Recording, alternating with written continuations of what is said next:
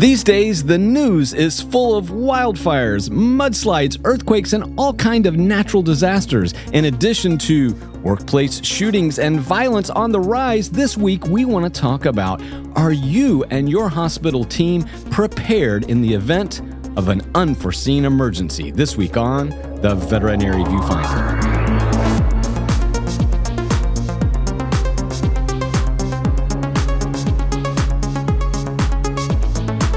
Welcome back to the Veterinary Viewfinder, the podcast that tackles the toughest topics in veterinary medicine. And without a doubt, one of the toughest topics that we will ever confront in veterinary medicine is a catastrophe, a crisis, some type of unforeseen calamity that puts you and your patients and your colleagues and everyone you know at risk. And this week, we want to talk about what are we doing to prepare our teams and ourselves in the event of some sort of disaster, either human or natural. But before we talk about all of those disasters and what you should be doing to prep for it, as always, I am one of your well prepped co hosts, Dr. Ernie Ward.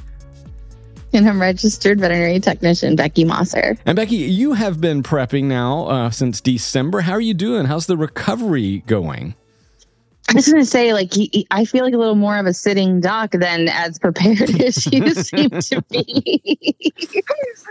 uh, but good, you know, it, it's it's it's going and it's good, and I continue to get a lot of support, and I I just keep saying I have a really loud cheering section, and that's just amazing. So uh, I'm grateful for that. Well, viewfinders, again, don't hesitate to drop her a wishing you well email, uh, veterinaryviewfinder at gmail.com. But this week, Beckie, we want to talk about something that's in the news a lot lately, uh, and that is what happens in a workplace environment when violence occurs, right? And, and I also want to extend this conversation, viewfinders, to natural disasters. And, and Beckie, you know, I think you really kind of sparked this whole discussion, and it, it really was around the okay, we've talked about this topic topic before, and maybe even some folks out there have SOPs on what they should do if a shooter arrives or there's some kind of violent outbreak or if a mudslide is headed their way. But too often we aren't, aren't practicing it, right? We're not doing the drills and the prep work. I think like never, you know, okay. and, and it's funny because you know, if you're AAHA accredited, you have a disaster plan. Like that's part of the accreditation. And I'm sure a lot of non accredited hospitals have a disaster plan. I kind of think about though, like one, how familiar are are we with the disaster plan?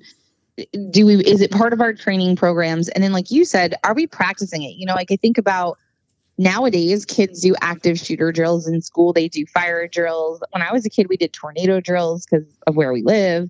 Um, it, it, and like even um you know just barely i just barely missed it but the cold war drills you right. know yeah, that you was would go under your yeah. desk in case of right like in case bombs were getting drop. And so there's, you know, this this thing about practicing creating muscle memory, rehearsing because when your brain is not working because you're scared to death, your muscle memory has to kick in and say I know what to do. I've done it before. This is this is how we go. And when I'm lecturing, I always use an example of like hey, how many of you in here caught on fire? That has backfired on me a few times to where I get a few hands and that's wow. very awkward. But most of the time, people have not been caught on fire. But there, everyone in the room can tell me to stop, drop, and roll. Right. And so I asked them, like, why? How do you know that that's what you're supposed to do? And well, it was drilled in my head as a kid, and as a kid, I practiced. And as as kids, everything we wore was very flammable, right? So it was right, much right. more important back then. But like, it just sticks in my mind, and you know, everything from are we practicing emergencies with our patients to are we practicing emergencies with our clinic and how we respond is literally a matter of life and death. Yeah, and viewfinders too. I, I, also don't want you to feel guilty or, or, somehow embarrassed if you haven't been doing these drills, because look, I'm as guilty as anyone. Uh, as if you've followed the the podcast for you know the past seven years plus, or, or even some of my lectures, you know, it's no secret I I was the uh, the, the, victim, I guess you would say, of uh, two um, folks who who came in with the guns drawn and you know pointing at me and threatening uh, to shoot me and and do me serious harm, as in not being on the planet anymore. But regardless, well, I guess I'd be on the planet, Beckie. I just wouldn't be conscious on the planet. You know what I'm saying? Who knows? Who knows what happens after that happens? But regardless. Um, what we did immediately after that first event, Beckie, was we, you know, we wrote up a whole protocol and we began practicing it. But then I'll be honest with you, after a few years, we kind of stopped. It's like the Cold War, you know, yeah. um, nuclear bomb drills. We don't do those, those anymore. So we kind of forgot them. So you may be in a similar situation out there. And so what I'm going to say uh, is A, it might be time to dust off those old SOPs and maybe, you know, say, can we actually practice this physically? Because Beckie, Beckie mentioned the fact that using your physicality actually builds in muscle memory. But I'm going to tell you, Beckie, there's another secret to this and why we did drill a lot of different things. Again, we lived in a hurricane area. You know, we had, you know, potential workplace violence, but drilling also keeps it at the forefront of your mind. And I think that helps prevent certain issues, right? I mean, I can't prevent a mudslide or a hurricane, but I can maybe de escalate a situation if I'm kind of thinking about it. Does that make sense, Beckie? Yeah, absolutely. Your mind is on a certain track, and it's like, in a problem solving mode right, and it has right. the ability to say things are not going normal. What are what do i need to do? Instead of being completely caught off guard and thinking how would i even start to deal with this? Right. and how do i protect my patients? How do i protect my clients? How do i protect my coworkers? How do i protect myself? And those are a lot of things to choose from all at one time. I think that we have gotten better in this profession because like you said you know we have drugs and people do come in and and rob veterinary clinics but we, it's not prominent. It's not prevalent. You know, when you go to become a banker, you go through training right, to know right. what to do if somebody comes and robs you. Even at a convenience store, you go through training in case someone comes in and robs you. So you have actual training that you have to complete. Um, and and I just think we talk about it or like, oh well, what would we do? Or hey, if there was this, oh well, you would just do this, turn all the dogs out in the yard or whatever, whatever and it's it's not something that we actually stop our day and and work through um, in a way that what if that SOP you wrote isn't actually going to work and you right, didn't realize right. it because you've never tried it you know so we running through it running through the drills running through the motions is going to give you an opportunity to say hey we have a big gap here in um, how we're handling this or what's going to happen with this. Who's going to do this? You know, that's another big thing is when there's not a designated individual, you know, they say when there's an emergency, you point at one person and you say, you call 911, you go get help, right? You have to designate someone because if you say someone call 911, everyone thinks the other person's going to do it. Right. So, oh, how do we make sure within our clinic those things are assigned? I, I love this so much. And viewfinders, I'll tell you, uh, from the beginning of my career, one of the things that did frighten me the most, Beckie, was uh, fire in our facility, right? Because we've got all yeah. these different patients and different moving parts and, and even volatile, you know, compounds. We got oxygen tanks and all, all kind of stuff, yeah. right? So, so that was always kind of something we did drill. And I'll tell you, when we were in our first small clinic, it was kind of an easy fire drill. And again, I was kind of a paranoid practice owner back in the day, but we could, you oh, know, wow. we, we only had a handful of cages. And so we could easily, but see, here's the thing is assigning folks so that they knew kind of what to do, right? So you guys are going to be in charge of cleaning out the, uh, the uh, hospital cages. You guys are going to be doing the kennel. You guys are going to go get the, the fire extinguisher, right? And even knowing where the fire extinguisher, how to even use it. I mean, I'll never forget, we used to, yes. once a year, we would have our local volunteer fire department come and just teach us how to use a fire extinguisher. It took 30 minutes. Everybody loved it. It was kind of fun, but you know, that's a yeah. valuable skill. I, I would argue right now, if you are listening to this podcast and don't know how to operate a standard ABC fire extinguisher, you need to learn, right? Because that could save a, a lot of lives. Well, but just if practicing. You don't, if you think you know how to use it, that's the problem though, right? Because right, if you ask me, I would be like, yeah, you like pull the thing and then you squeeze and shoot and sweep, right? But I've never physically done it. I, I love that you have yeah. the fire like and I've always been a proponent of that in management is let's get some hands-on practice. And they kick.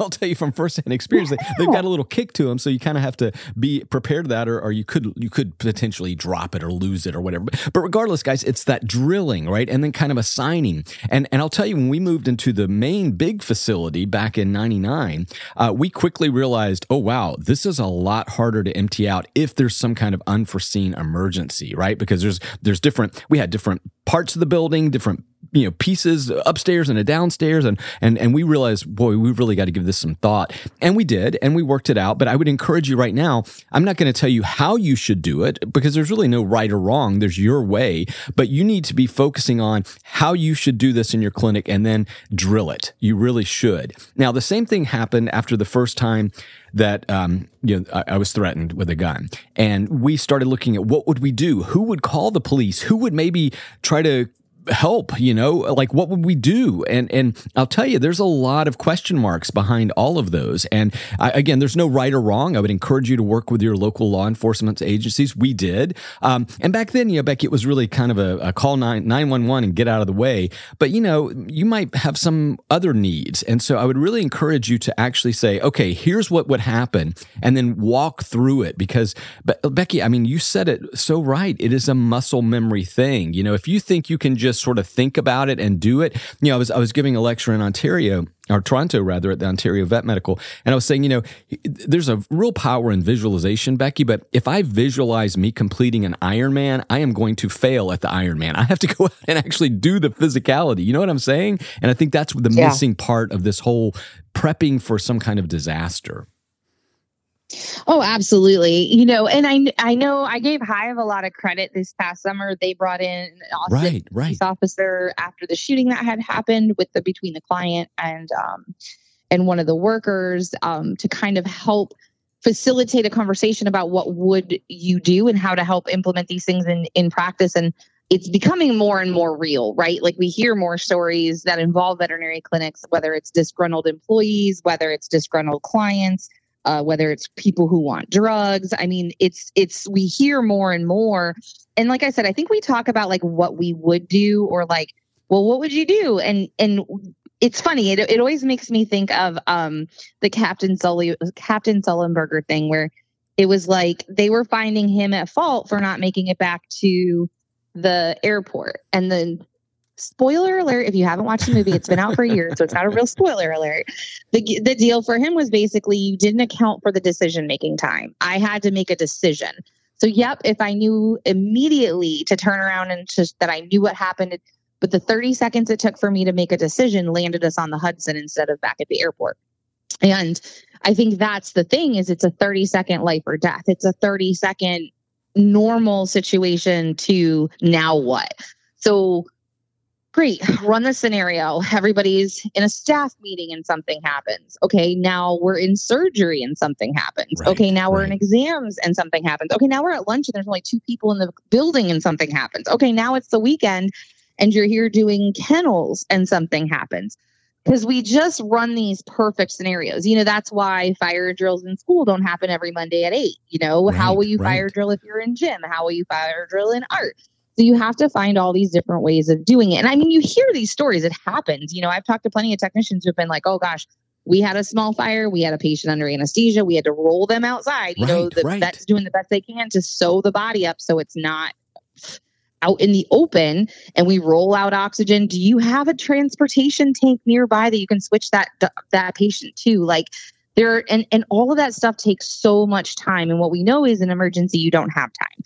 And it just scares me when I think that we have these pseudo plans that really only give us comfort in the idea that it's there, but without real practicality to it, without any practice to it, and without any kind of evaluation of scenarios. Right. And again, viewfinders, Beckie just really illustrated an important thing. And that is, you know, we're thinking in terms of like somebody coming in with a gun or a hurricane. But what if your power goes out in the middle of surgery? You know, that again was why we had backups for everything. And I, I, we're in the, the hurricane alley of the U.S. So it's, you, we're used to this kind of thing. But you're in Iowa or wherever. I mean, the power can go out right in the middle of a surgery.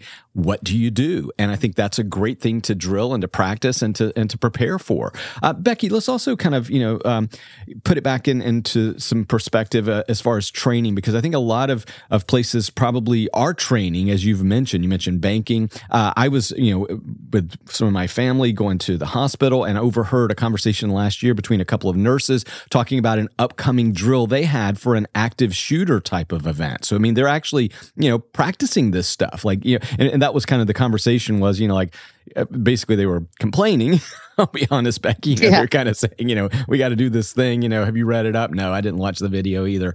Um, but the reality is, you know, the hospital is saying this is something that could happen and we want to be prepared. Now, as far as I know, in our area, we've never had this situation, but they're preparing for it. Um, just yesterday, um, my wife was uh, shopping in Wilmington, North Carolina at a store, and um, there was a snatch and grab event. And it was kind of, uh, she was frightened at the time, you know, because people just came in and grab a bunch of stuff and run out. But what she said was most interesting was the fact that the store personnel didn't seem to have any idea what to do. you know, I mean, like there right. was, there, and and they were all kind of like, well, what do we do now? You know, because they grab all this stuff and run out, and literally, you know, somebody's like, call nine one one. you know? Yeah. So you could tell that they probably hadn't thought about it or prepared or whatever. Uh, nobody was hurt. Nobody was injured. I mean, it was just one of those things like you kind of see on TV where they run in and grab stuff and run out. But um, frightening nonetheless. But do you have what, what would happen in your vet hospital, right, Beckie? I mean, what would happen if somebody just came in and started grabbing stuff off of whatever? I don't know. Well, yeah, sure. They could. What if they bust in their back door and start grabbing dogs? Right, right, I mean, for sure. That's the other thing is most hospitals have several entrances, and you know, there's just so much to it that could possibly go wrong. And I think the most important thing is the neuroscience here. And I think that's what we have to respect because we're science people and we like science. And the fact of the matter is, is your brain can only do so much at once. And right. so when you are so scared, when you are having an emotional firing, everything else shuts down because right. all of your energy is going to the emotional center of your brain. And so when something is scary, just like yesterday with your like thank god everybody was okay but the idea that these folks don't are standing around don't know what to do is super scary because it means that they were scared. They're just kind of standing there. Their brains are shut down.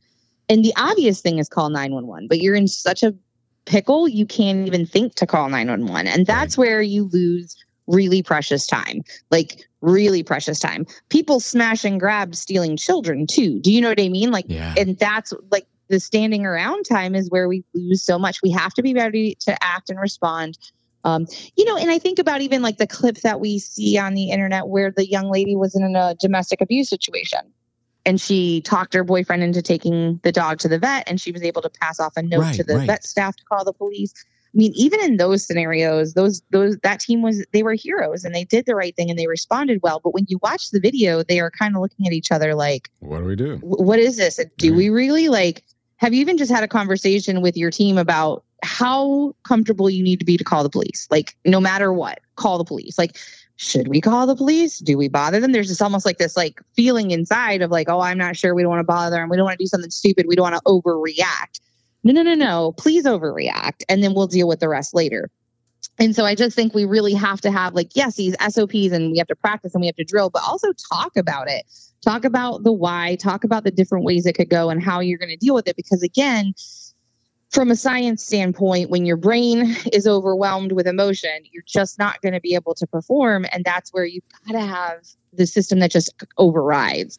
And it really truly could be uh, the well-being of your patients, your colleagues. I, I mean, it, it, really truly is life or death. It sounds dramatic, but and maybe it's a one in a million, but like, I mean, I don't want to play those odds. Right, right. Because yeah, when you lose that one, you lose. Uh, and again, viewfinders, I think you know we've we focused a lot on workplace violence, you know, from the outside, but don't forget you can also unfortunately have a disgruntled employee, right? So have we even considered that possibility? Uh, I also want you to consider power outages, water outages. I mean, I know that stuff sounds silly, but fire and, and all these things can happen suddenly and quickly. And unless you've actually gone through the, the drill, so to speak, you don't have that muscle memory and everybody kind of panics. And, and, I, and I will say, Beckie, you know, I think that's probably what happens in a lot of those situations is because nobody has considered what to do and how to do it. Nobody has practiced it. And so, you know, sometimes you have, uh, luckily, a hero who will step up and direct and make things happen. But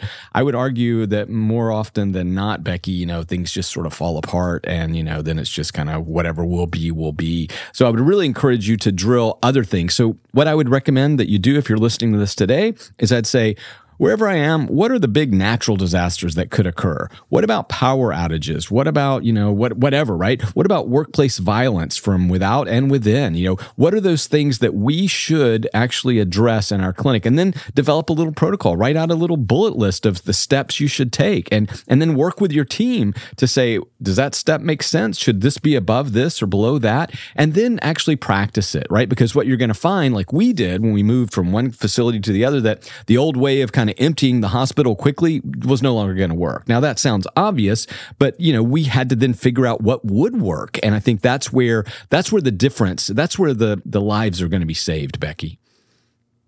Yeah, you know, it's funny you said water and I know you were thinking about flooding, but it made me think about like go through your clinic today and ask everyone if they know where the main water shutoff is. Good point. Yeah, great one. You know, just when a pipe bursts and your clinic is filling with water, um, does anybody know how to respond to that? Turn that off, make that stop. Um, there's so like I feel a little right. paranoid now, but like there's so many things that could go wrong that you're not ready for, and it, we are so prepared in other places in our lives and then not in others, you know? And so having that conversation with your team, making it part of that training protocol. And then I think this is a great topic in general for just socialization of like learning and knowing and having your your you know finger on the pulse of what emergencies are happening what things do happen and then the, the, the, other part of this is debriefing, right? And so when you do run those drills and everybody feels silly and everybody laughs and you got to do it, you got to role play somebody robbing you, have fun with it, make it a good time, and then debrief what went wrong, what went right, what would we need to do in the future. And I just feel like if it's an area where you, hopefully where you're overly prepared, you are less likely to have it happen because it's almost that thing where you don't, you know, as especially as women, right? We're taught to carry our keys between our, our hands. We're taught not to be distracted on our phone. You know, we're taught how to look alert so that we don't become prey. And so it's like because we walk around proactive, we aren't faced with that situation because it doesn't come to us because we're ready for it. And and a perpetrator could see that, right? Like, oh, she's right. not a target, she's looking. She's made eye contact. She clearly has one of those pointy cat ear things that'll stab me in the eyeballs, you know, all of those things. So then you don't get attacked. Kind of, I feel like it's a little bit of the same thing. Like people who are looking out to do bad things are looking for people who are not prepared for them to do bad things. And so when it is very clear you have your act together and it is very clear you know what to do, I think you are less of a quote unquote sitting duck. Yeah, I love that. And, and again, guys, uh, don't just focus on the violence part of it. Look at the fire in, in particular. Sure. I, I, remember one of the first things we did, and, and guys, again, reach out to your local uh, law enforcement, fire, EMS, all those folks. They're, I, I, we have found them incredibly helpful and willing to help uh, over the years. But yes. I remember one of the um, first times we did it in one of our clinics, Beckie, one of the fire department folks uh, said, you know what you really should do? I know it's not code and you're not required, but you should have a fire extinguisher near every one of your oxygen containers. And, um, you know, we had a couple of portables and we had the main, you know, so we had a, um, back in that day, we still had tanks. And, you know, it, that made a lot of sense to me. Why wouldn't we just put one over there? Because in the event something's bad, that's kind of a last stand. Like, I don't want those things overheating and blowing up or whatever, right? You know what I'm yeah. saying, Beckie? So, so like, I thought that was a great suggestion. He was like, yeah, just add them over here. It's real easy. And that way, if you ever need it, it's right there. And,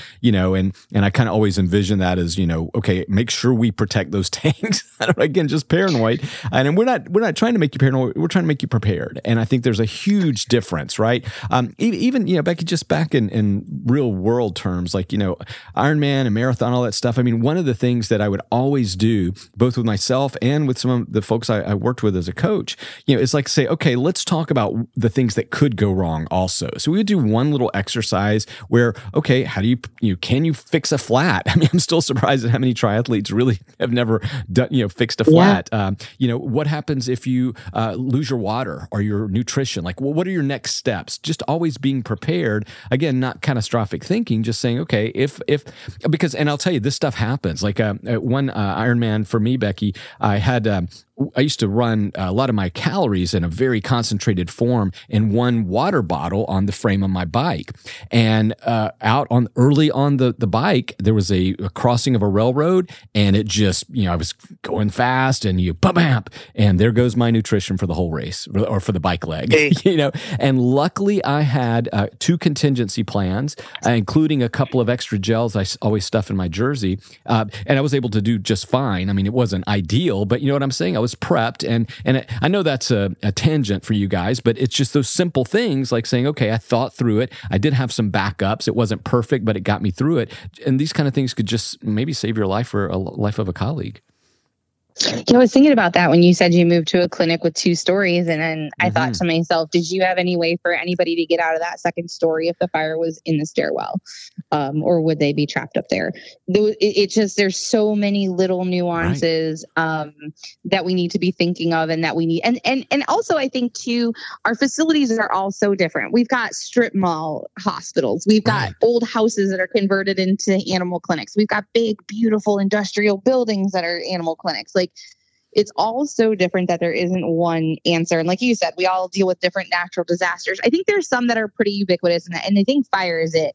If yeah, you're not sure. prepared for a fire in your clinic like that, and, and we've talked about this one a couple times, there is there is nothing that scares me more for everyone involved, and especially pets. And it even made it brought up to me how do we even as so much as keeping in touch with our clients do you know who is in the hospital do you have a roster right. if your clinic caught on fire, would you know every animal that was in the hospital and the boarding facility? And would you have a way to contact their parents? And for a lot of us, if it's still paper, probably definitely not. If you are on clinic software, maybe, but do we have storage in the cloud? Do you have a backup somewhere? And again, that sounds paranoid, but in the moment, when something terrible happens, looking back and saying, boy, I really wish X, Y, or Z, feels awful. And uh, so just sitting here from kind of a proactive approach, it's like, how can I go overboard so that no matter what, I know I'm going to come out okay? Yeah. And Beckie, I'll tell you, it's so funny that you mentioned that. It's those little things that can really derail your day.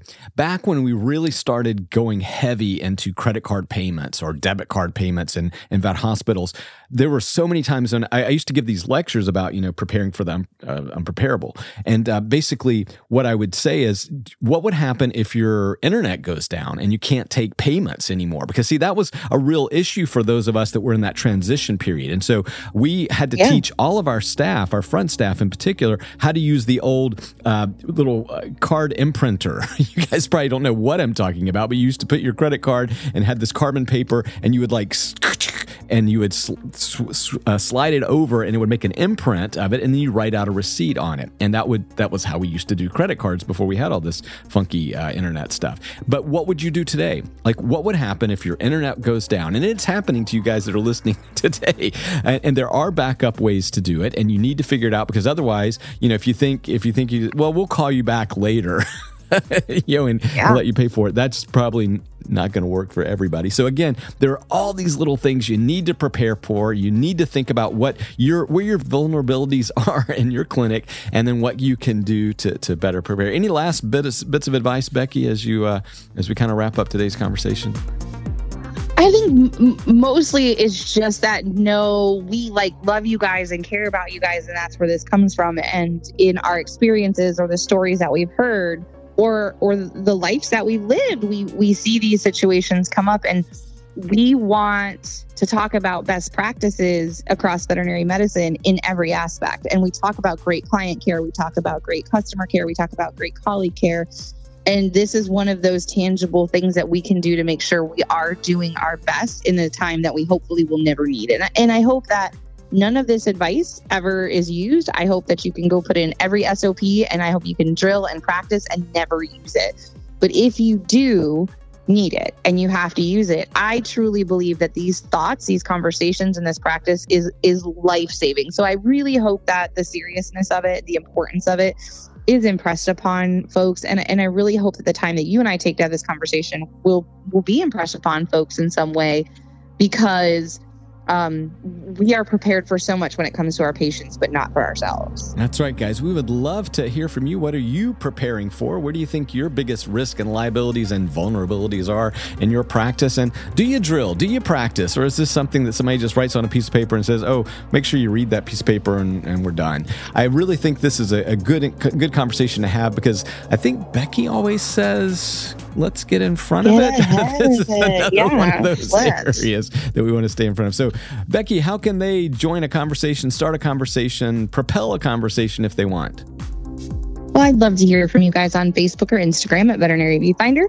You can always shoot us an email at veterinaryviewfinder at gmail.com. That's right, guys. We can't wait to see you. Uh, I will be out at Western uh, coming up. I know Beckie, unfortunately, not going to be able to make it just this yet, right, Beckie? But soon enough, hopefully, fingers crossed. I am not going to make it this year. I'm very sad to say, um, but I will gently plug. Um, the veterinary industry giving tree once again is sponsored by Chewy Animal Health, etc. And Virbac jumped on board. We are having an amazing Denim and Diamonds fundraising event on Saturday, the 17th.